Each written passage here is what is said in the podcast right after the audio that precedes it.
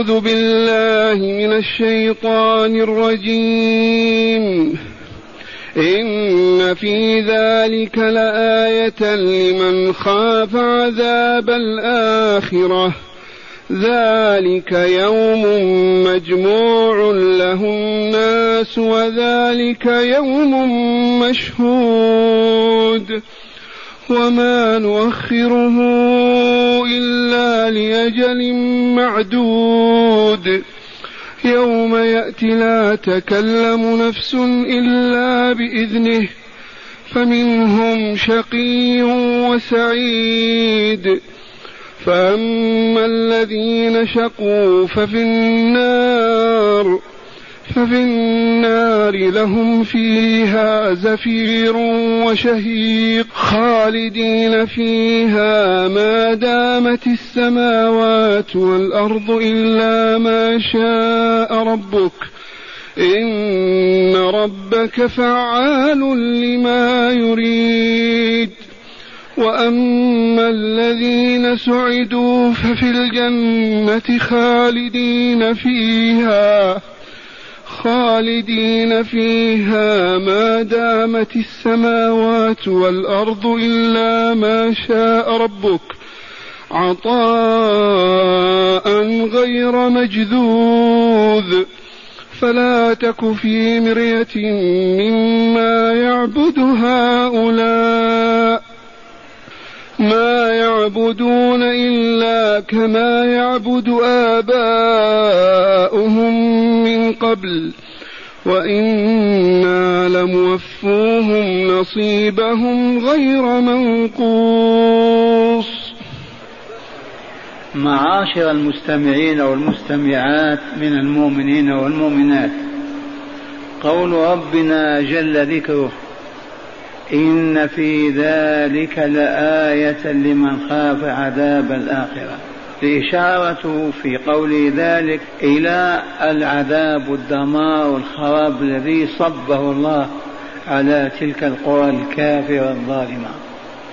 من قوم نوح وهود وصالح وشعيب أهل مدين وفرعون. ذلك فيه آية. أكثر من الشمس دلالة على وجود الله وعلى قدرته وعلى علمه وحكمته ورحمته وتدبيره وعلى أنه لا إله إلا هو ولا رب غيره. لكن من هو الذي يشاهد هذه الآية العظيمة؟ العميان أم البصراء الأموات أم الأحياء؟ الأحياء. إذا لما تمر ببحيرة لوط كانت مدن عامرة أصبحت بحرا منتنا. الذي فعل هذا موجود ومعدوم موجود إذ فعله دال على وجوده قادر أم ضعيف؟ الذي يقلب البلاد. الذي يمر بمدائن صالح. أين تلك الأمة التي كانت تعمر تلك البلاد فلاحة وزراعة وتتخذ من القصور من الجبال قصورا وبيوتا؟ أين هي؟ وهكذا. في ذلك العذاب والتدمير. آية لمن؟ لمن خاف عذاب الآخرة. أي للمؤمنين الصحيح الإيمان. الصادقين فيه لأنهم أحياء يبصرون ويسمعون ويجيبون. أما الكفار يمر بالمدينة وقد خربت ولا يسأل من خربها لماذا خربت أبدا؟ كالبهيمة. أردت أن أقول لما حصر هذا في المؤمنين لأنهم أحياء. أما الكفار أموات ما يشاهدون آية أبدا. ويكفي أنهم يعيشون في الأرض ولا يسألون من أوجد الأرض. يجدون في الأرض أنواع من المخلوقات عجب لا يسألون من خلقها. يرفع راسه إلى السماء يشاهد الكواكب والنجوم والأفلاك والشمس. ما يقول من خلق هذا أو لماذا أبدا؟ لأنه ميت الضمير ما هو حي. فلهذا قال تعالى إن في ذلك لآية أية آية وأعظم آية؟ لمن خاف عذاب الآخرة. من هو الذي يخاف عذاب الآخرة؟ الكافر أو المؤمن؟ المؤمن بالحياة الثانية. المؤمن بالآخرة وما فيها من نعيم مقيم أو عذاب أليم. بل نحن عرفنا أن علة الدار الآخرة وسر وجودها هو الجزاء على عملنا في هذه الدنيا. نحن نعمل الآن متى نتلقى الجزاء؟ في الدار الثانية. اعملوا الآن ما شئتم من خير وشر فالدار ليست دار جزاء وإنما الجزاء في الدار الآخرة. إذا فسر وجودنا أن نعبد الله عز وجل لتزكو نفوسنا وتطهر قلوبنا ونصبح أهلا لجوار الله في السماء والملكوت الأعلى. فمن عبد غير الله وترك العبادة كلها خبثت نفسه وأصبح من أهل الشقاء والخسران في الدار الآخرة. لا جزاء له إلا العذاب المنيب المليم. والآيات تبين هذا. إن في ذلك لآية لمن خاف عذاب الآخرة. أعيد القول. الذي يخاف عذاب الآخرة والله لهو المؤمن الصادق الإيمان. الموقن بأن بعثا وحياة أخرى ستتم وهذه كلها دلائلها وبراهينها. ثم قال تعالى ذلك يوم مجموع له الناس. ذلك اليوم الذي فيه عذاب الآخرة يوم مجموع له الناس. من يجمعهم؟ الذي أوجدهم وفرقهم في الأرض يوجدهم مرة أخرى ويجمعهم. مجموع له الناس ولا يتخلف إنسان قط ولا جان قط ولا حيوان قط. وذلك يوم مشهود محظور. لا يتخلف إنسان ولا جان ولا حيوان. والله العظيم. ثم قال تعالى وما نؤخره إلا لأجل معدود. ما نؤخر هذا اليوم يوم القيامة يوم الساعة يوم نهاية هذه الحياة وبداية الأخرى نؤخر من أجل أننا كتبنا في كتاب المقادير وحددنا اليوم المعين والساعة والدقيقة واللحظة الذي يتم فيه هذا. فلهذا لا يتقدم ولا يتأخر ولو بدقيقة. وما نؤخره لأجل ماذا؟ لأجل معدود إذ أذكروا وقد ضربت لكم المثل بالمعمار عندما يجلس على كرسيه ويضع الورق بين يديه والقلم في أصبعيه ويرسم فيلا أو قصرا أو قريه على ورقة. ويحدد مساحاتها ويحدد أنواع أبوابها وهو كاملة. ثم يعطيها لذوي القدرة فيطبقها كما هي في الورقة. أليس كذلك؟ فالله عز وجل أول ما خلق القلم. قال اكتب قال ما أكتب قال اكتب ما هو خالق إلى يوم القيامة. فكتب كل شيء وحدد له وصفه طويل عريض أعمى شقي كافر مؤمن سعيد شقي. بالضبط والله ما يتخلف شيء. صاحب المعمار يتخلف له شيء لما يرسم يخالفونه مع إنسان ضعيف. وهذا هو كتاب المقادير. إذا فلولا أن الله أجل له أجل وحدد له كان يجي يوم القيامة تنتهي هذه الحياة. لما تطول؟ لكن لا بد وأن يستمر وجودها حتى تدق الساعة وتنتهي هذه الحياة الدنيا. هذا معنى قوله تعالى وما نؤخره إلا لأجل معدود. من عده؟ خالقه الله عز وجل جل جلاله وعظم سلطانه. ثم قال تعالى يوم يأتي يوم يأتي يوم يأتي للتخفيف.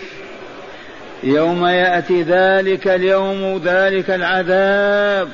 لا تكلم نفس أي لا تتكلم حذفت التاء إذا للتخفيف. لا تتكلم نفس إلا بإذنه.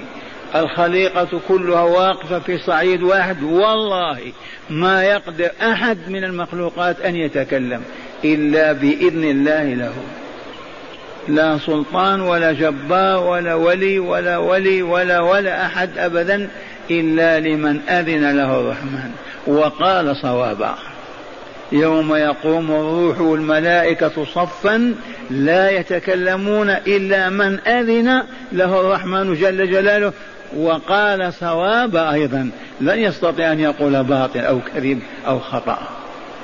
ذلك يوم مجموع له الناس وذلك يوم مشهود وما نؤخره إلا لأجل معدود. يوم ياتي لا تكلم نفس إلا بإذنه. كيف حالهم؟ قال فمنهم شقي وسعيد.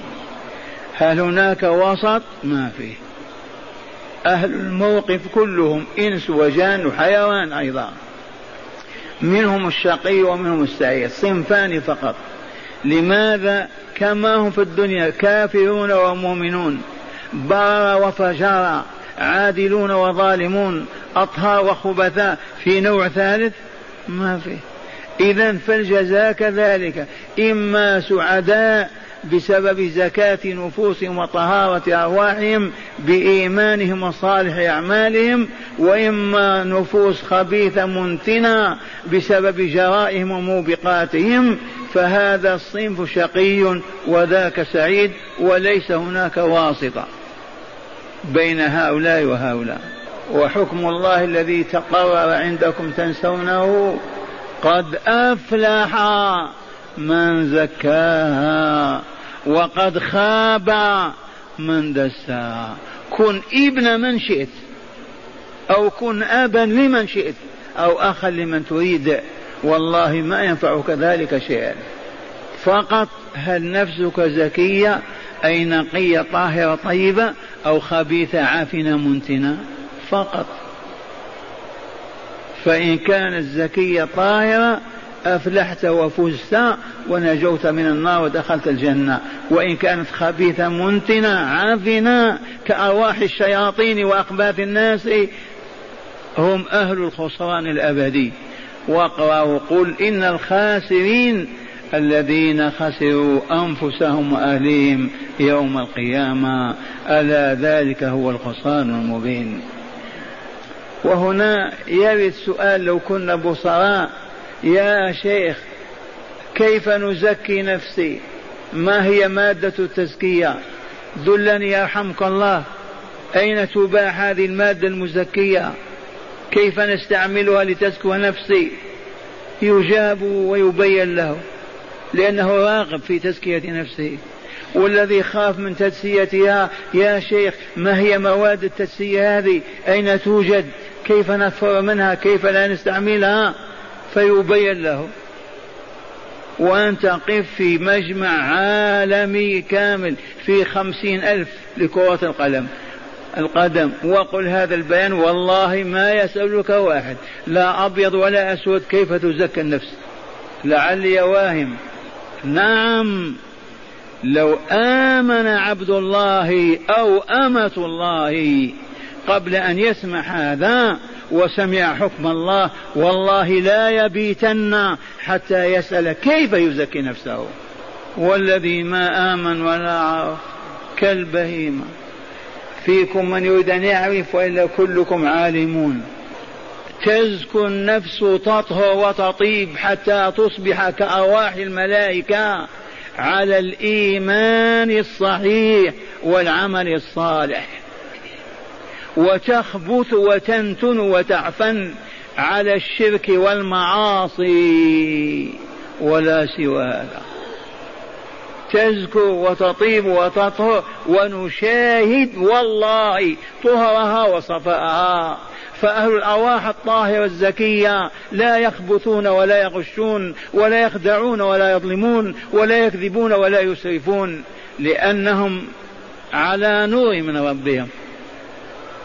وأهل الأرواح الخبيثة هم الظلمة المجرمون وكل الشر والفساد ينتج عنهم. لأن أرواحهم منتنة ميتة قد أفلح من زكاها وقد خاب من دساها. هذا حكم الله ولا لا؟ من يعقب عليه؟ لا ملك ولا ملك ولا أحد أبدا. والله يقول عن نفسه والله يحكم. لا معقب لحكمه. من يقوى على أن يعقب على الله؟ إذا فهذه الشقاوة والسعادة هنا ناتجة عن ماذا؟ عن أناس زكوا أنفسهم بالإيمان والعمل الصالح وعلى أناس خبثوها بالشرك والمعاصي. لا أقل ولا أكثر.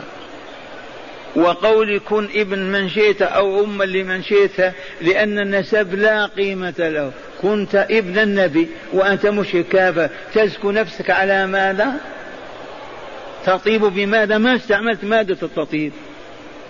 كن ابن خذ شوف وآمن وأعمل صالحا تزكو نفسك. ما يضرك أبدا أن أباك كافر أو مشرك. هل ضر هذا أبو إبراهيم؟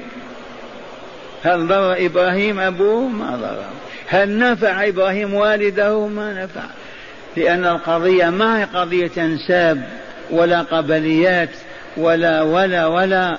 قضية قد أفلح من زكاها وقد خاب من دساها وأنت مسؤول عن تزكية نفسك أو تخبيثها لا غيرك.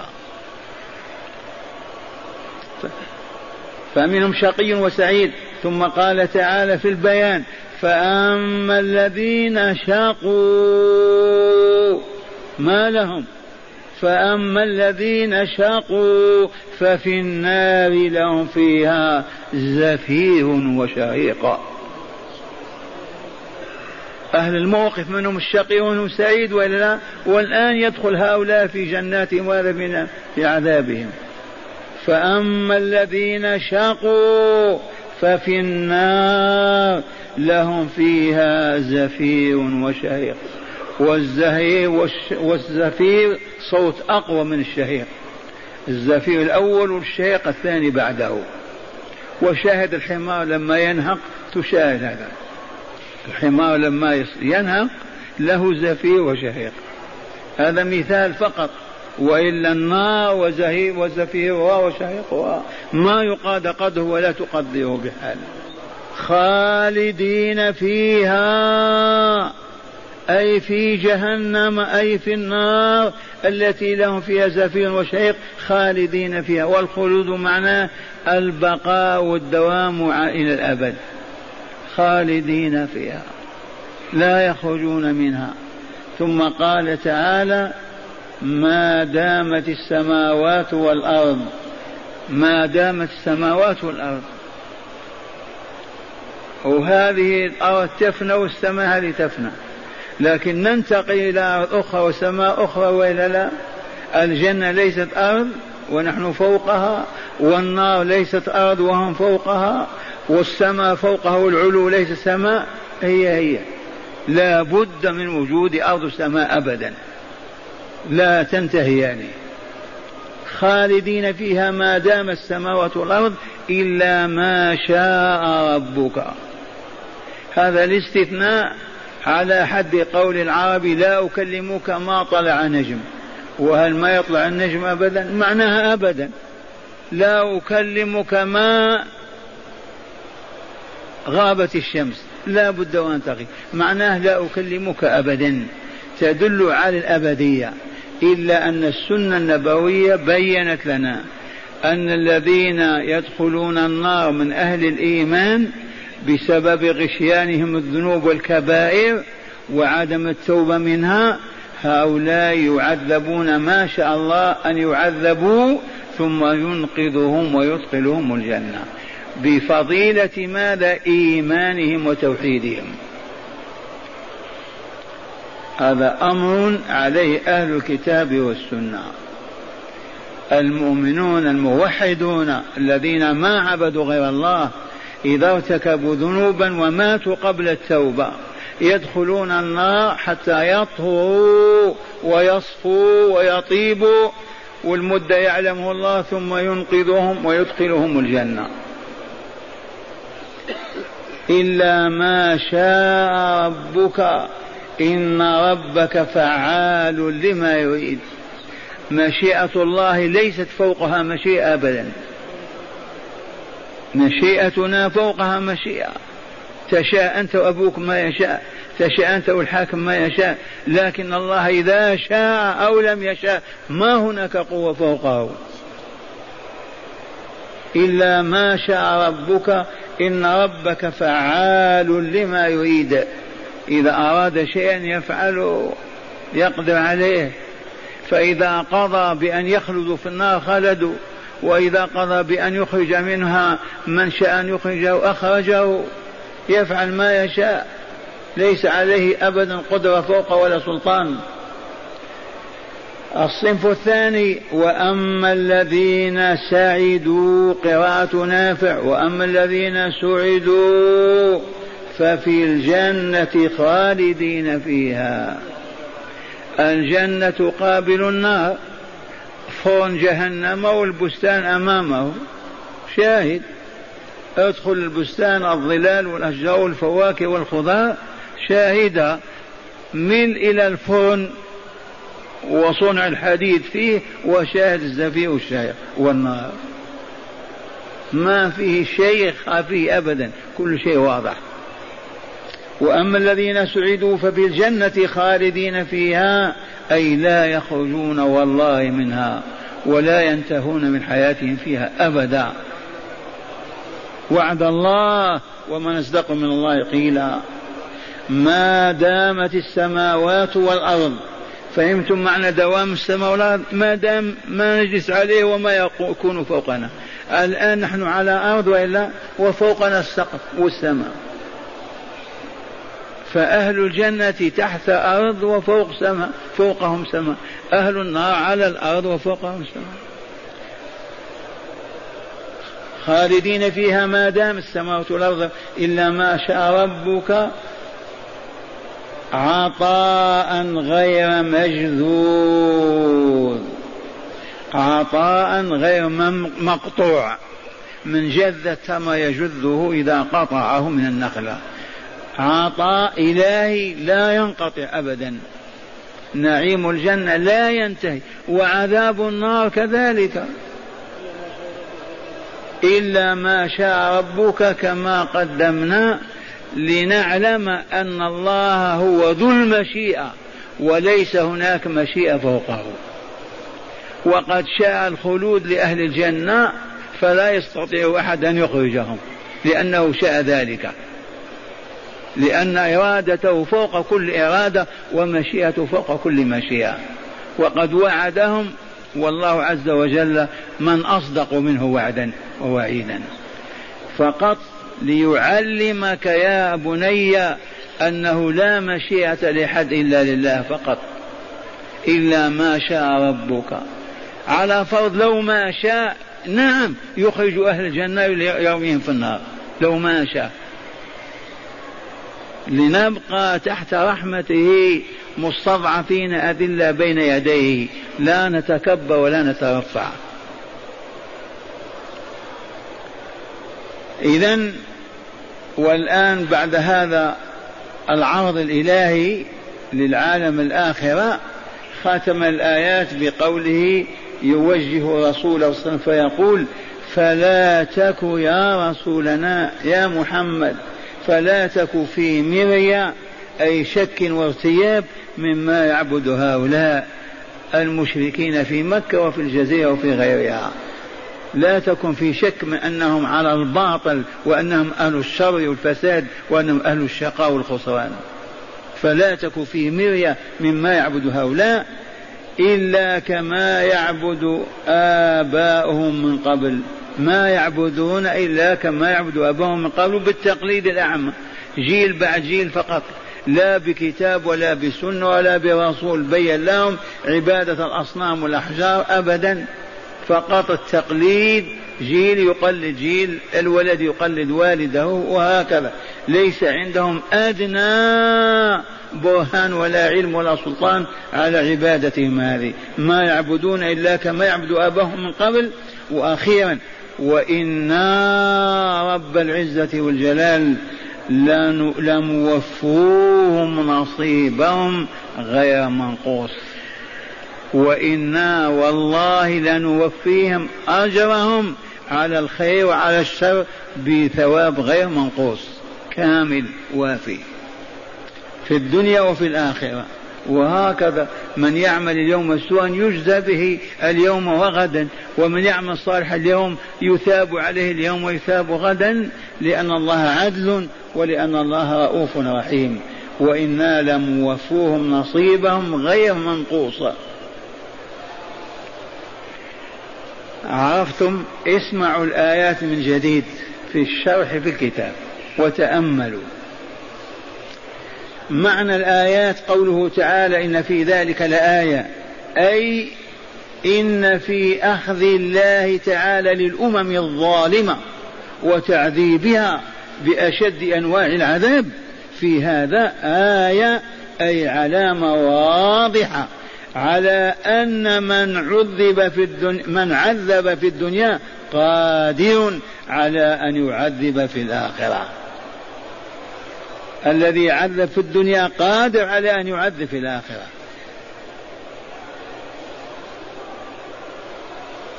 آية أي علامة واضحة على أن من عذب في الدنيا قادر على أن يعذب في الآخرة.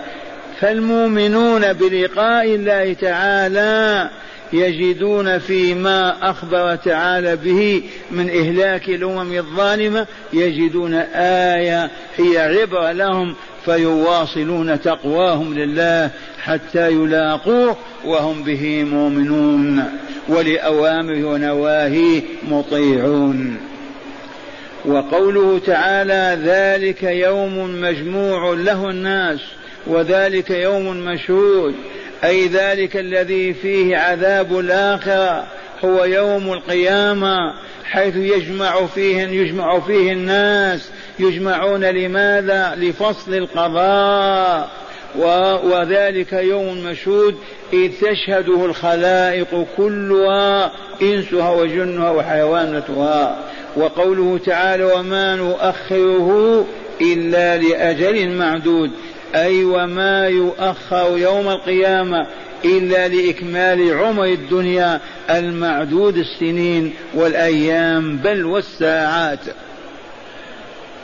وقوله تعالى يوم يأتي أي يوم القيامة لا تكلم نفس إلا بإذنه أي بإذن الله تعالى. وقوله فمنهم شقي وسعيد أي والناس فيه ما بين شقي وسعيد. وذلك عائد إلى ما؟ إلى ما كتب لكل إلى ما كتب لكل إنسان من شقاوة أو سعادة في كتاب المقادير. أولا ولما كسبوا من خير وشر في الدنيا. ثانيا وقوله تعالى فأما الذين شقوا شقوا أي في حكم الله وقضائه ففي النار لهم فيها زفير وهو صوت شديد وشهيق وهو صوت ضعيف والصوتان متلازمان إذ هما كأول النهيق وآخر عند الحمار. وقوله تعالى خالدين فيها أي في النار ما دامت السماوات والأرض أي مدة دوامهما وقوله إلا ما شاء ربك أي لا يخلد فيها إلا ما شاء ربك أن لا يخلد فيها وهم أهل التوحيد ممن ماتوا على كبائر الذنوب. وقوله تعالى إن ربك فعال لما يريد أي إن ربك أيها الإنسان فعال لما يريد إذا أراد شيئا فعله. لا يحال بينه وبين فعله. وقوله أما الذين سعدوا أي حكم الله تعالى بسعادتهم لما وفقهم الله من الإيمان لما وفقهم الله تعالى من الإيمان والعمل الصالح وترك الشرك والمعاصي. ففي الجنة خالدين فيها ما دامت السماوات والأرض إلا ما شاء ربك إذ إرادة الله مطلقة. لا تحد إلا بمشيئته العليا. وقوله عطاء غير مجدود أي عطاء من ربك لأهل طاعته غير مقطوع أبدا. وهذا دليل خلودهم فيها أبدا. وقوله تعالى فلا تك في مرية مما يعبد هؤلاء. هو خطاب لرسول الله صلى الله عليه وسلم ينهاه ربه. ينهاه ربه تعالى أن يشك في بطلان عبادة المشركين أصنامهم فإنهم لا دليل لهم على صحة عبادتها وإنما هم مقلدون لآبائهم يعبدون ما كانوا يعبدون من الأصنام والأوثان. وقوله تعالى وإنا لموفوهم نصيبهم غير منقوص يخبر تعالى أنه موفي المشركين ما كتب لهم من خير أو شر أو رحمة أو عذاب توفية كاملة لا نقص فيها بحال. معاشر المستمعين لهذه الآيات هدايات فنستعرضها. تأملوا. أولا فضل وفضيلة الإيمان بالآخرة. كيف فهمنا هذا واستنبطناه؟ ما قلنا المؤمن بالآخرة مؤمنون أحياء وإلا لا يسمعون ويبصرون ويفكرون ويهتدون والكفار أموات. فلهذا ما استفادوا. ثانيا حتمية البعث الآخر وأنه لا شك فيه. حتمية البعث الآخر لا بد ولا شك فيه أبدا. من أين أخذنا هذا؟ ذلك يوم مشهود له الناس وذلك يوم وذلك يوم مشهود. ثالثا الشقاوة والسعادة. مضى بهما القضاء والقدر قبل وجود الأشقياء والسعداء. السعادة والشقاء. مضى بهما كتاب الله كتاب المقادير قبل وجود الناس. وقد بينا هذا ولا لا؟ علم الله أن فلان يكفر به ويشرك به ويعصيه فكتب شقاوته. علم أن عبده فلان يوم به ويطيعه كتب سعادته ويبعث الرسول وينزل الكتاب والناس حرام. من شاء يوم من شاء فليكفر. رابعا عجز كل نفس عن الكلام يوم القيامة حتى يؤذن لها. تحلف بالله لا يستطيع أن يتكلم مخلوق يوم القيامة إلا بعد إذن الله تعالى له. خامسا إرادة الله مطلقة. لو شاء أن يخرج أهل النار لأخرجهم منها وإلا لا. ولو شاء أن يخرج أهل الجنة لأخرجهم وإلا لا.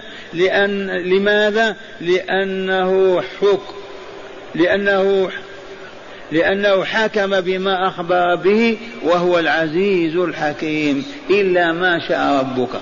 لتبقى عقيدتنا في مشيئة الله مطلقة. ليست فوقها مشيئة. إن شاء أن يخرج أهل الجنة أخرجهم. ولكن حاشاه وقد وعدهم بالخلد فيها والبقاء الأبدي.